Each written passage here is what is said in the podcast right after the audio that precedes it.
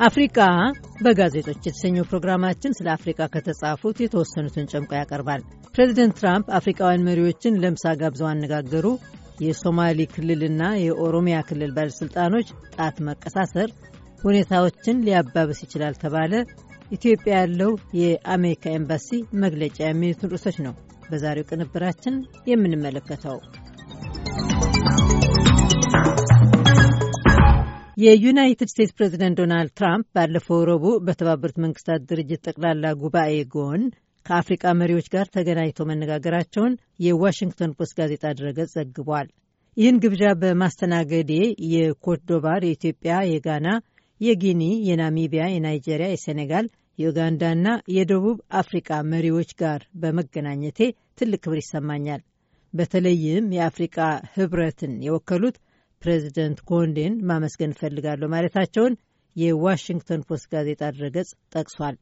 እዚህ ክልል ውስጥ በኢኮኖሚ በሰብአዊ አያያዝና በጸጥታ ጉዳዮች ሰላምንና ብልጽግናን ለማራመድ የሚችሉ አጋሮች ይታዩኛል።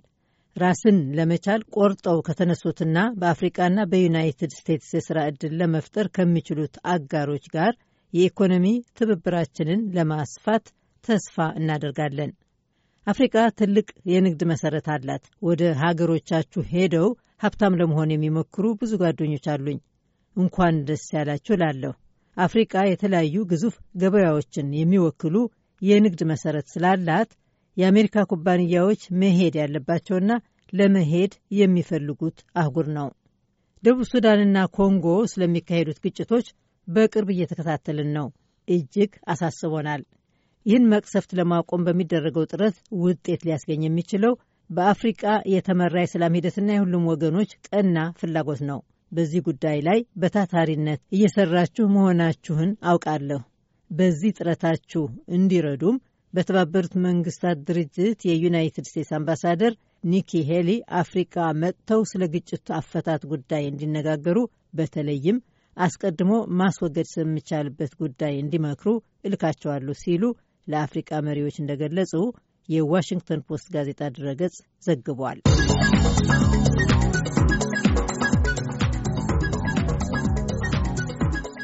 የብሪታንያ የዜና ስርጭት ኮርፖሬሽን ቢቢሲ ድረገጽ ላይ የወጣ ዘገባ በበኩሉ ከቅርብ ጊዜያት ወዲህ በኦሮሚያና በሶማሊያ ክልሎች መካከል በተከሰተው ግጭት ብዙ ሰዎች መሞታቸውን፣ በብዙ ሺህ የሚቆጠሩ ሰዎች ከሶማሊያ ክልል ለመሸሽ መገደዳቸውን ገልጿል።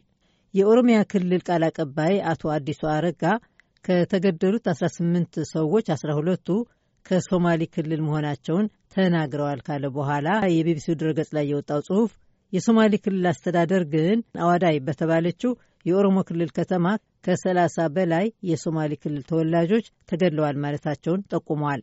በግጭቱ ምክንያት ቢያንስ 55 ሺህ የሚሆኑ ሰዎች ከመኖሪያቸው ተፈናቅለው በምስራቃዊቷ ከተማ ሀረር በሚገኘው ስታዲየም ላይ መስፈራቸውን፣ ሌሎች ደግሞ በፖሊስ ጣቢያዎች እንደተጠለሉ አቶ አዲሱ መናገራቸውን ዘገባው ጠቅሷል።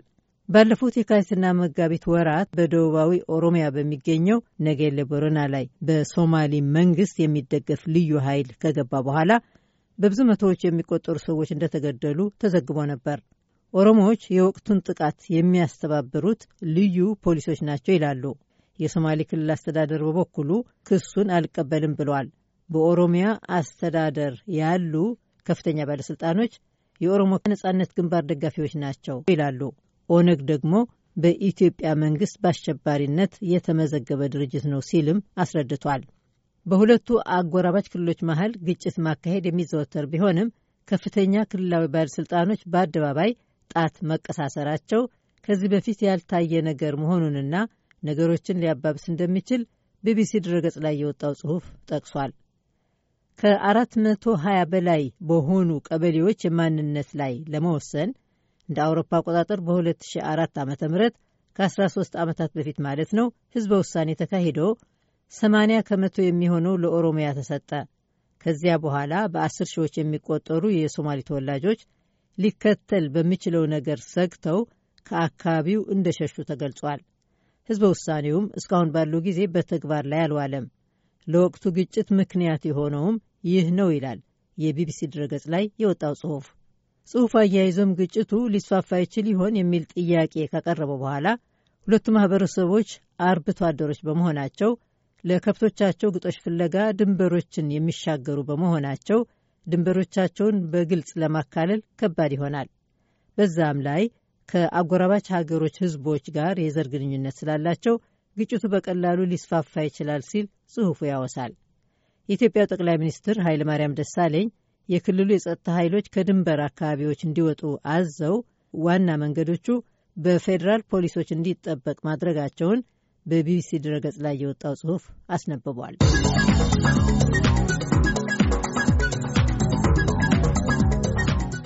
የኒውስዊክ ድረገጽ ደግሞ ዩናይትድ ስቴትስ ለምንድን ነው ስለ ኢትዮጵያ ጉዳይ ያሳሰባት በሚል ጥያቄ ባወጣው ዘገባ ኢትዮጵያ ከአፍሪቃ ዋናዋ የዩናይትድ ስቴትስ አጋር ነች።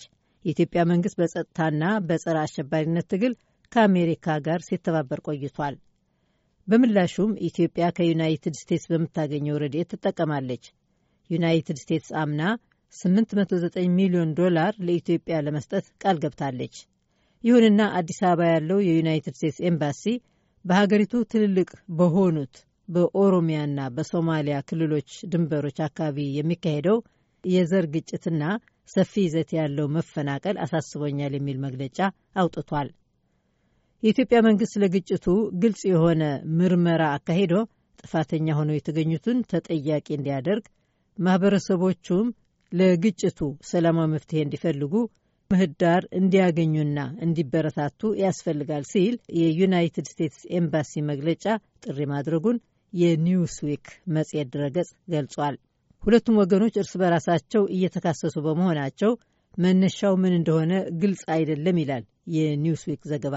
የኢትዮጵያ ጠቅላይ ሚኒስትር ኃይለማርያም ደሳለኝ የክልሉ የጸጥታ ኃይሎች ከድንበሩ አካባቢ ወጥተው ፌዴራል ፖሊስ በሁለቱም ክልሎች ድንበሮች ያሉትን መንገዶች እንዲጠብቁ ማስታወቃቸውን የኒውስዊክ ድረገጽ ላይ የወጣው ጽሑፍ አስነብቧል።